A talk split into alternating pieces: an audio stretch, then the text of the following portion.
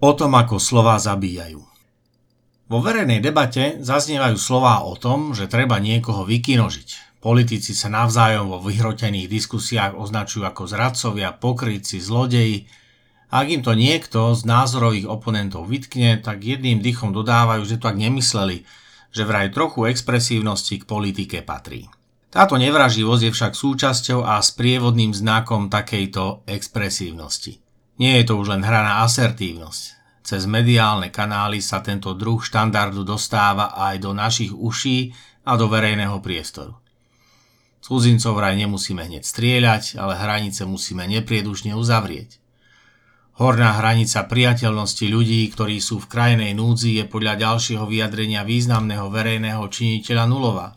A logickým pokračovaním debaty by bola otázka, že ak tých cudzincov nemusíme strieľať hneď, kde je vlastne tá subjektívna hranica, kedy ich už strieľať bude prípustné, aby sme si uchránili náš životný štandard.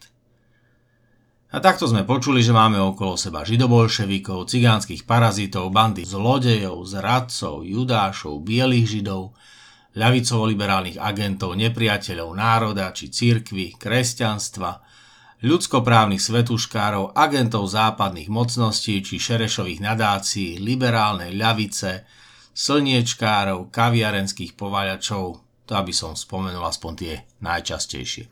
Neviem, či použijem správnu interpretáciu, no pokúsim sa naznačiť, ako pôsobia tieto označenia na mňa a na ľudí, ktorých poznám. Pôsobia kategorizujúco, hanlivo, ofenzívne adresátovi aj náhodnom poslucháčovi majú tieto označenia vzbudiť jednoznačné konotácie, ktoré urazia, odsúdia, ponížia, deklasujú v očiach verejnosti a počúvajúcich a pripomenú mu jeho hanebnú a opovrhnutia hodnú názorovú pozíciu.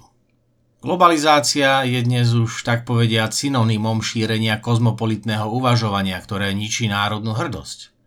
Multikultúrna spoločnosť je napriek vyprázdnenému a nevysvetlenému obsahu vopred odsúdenia hodným projektom, ktorý protirečí našim zvyklostiam a ohrozuje národnú svojstojnosť či genetickú pokrvnú predurčenosť neskazeného kmeňového materiálu našej karpatskej kotliny. Univerzálne posolstvo monoteistických náboženstiev sa dostáva do nezávidenia hodnej situácie.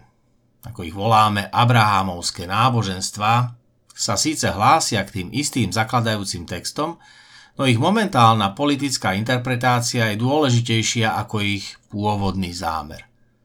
Abraham dostal podľa tejto tradície príkaz. Príkaz opustiť vlastnú krajinu, vydať sa do novej a stať sa svetlom národov, či mestom na návrší je vystavený pohanskej egocentrickej ambícii postaviť okolo vlastného blahobytu vysoký plot. Geto sa stane miestom, v ktorom budú môcť žiť len tí privilegovaní. Militantné jazykové prejavy verejných činiteľov podobné tým, ktoré viedli pred 10 ročiami od pouličných nepokojov, cez pogromy a ničenie výkladov k legislatívnym úpravám, na konci ktorých bola rasistická diskriminačná legislatíva a genocída, dnes ako si odmietame dešifrovať.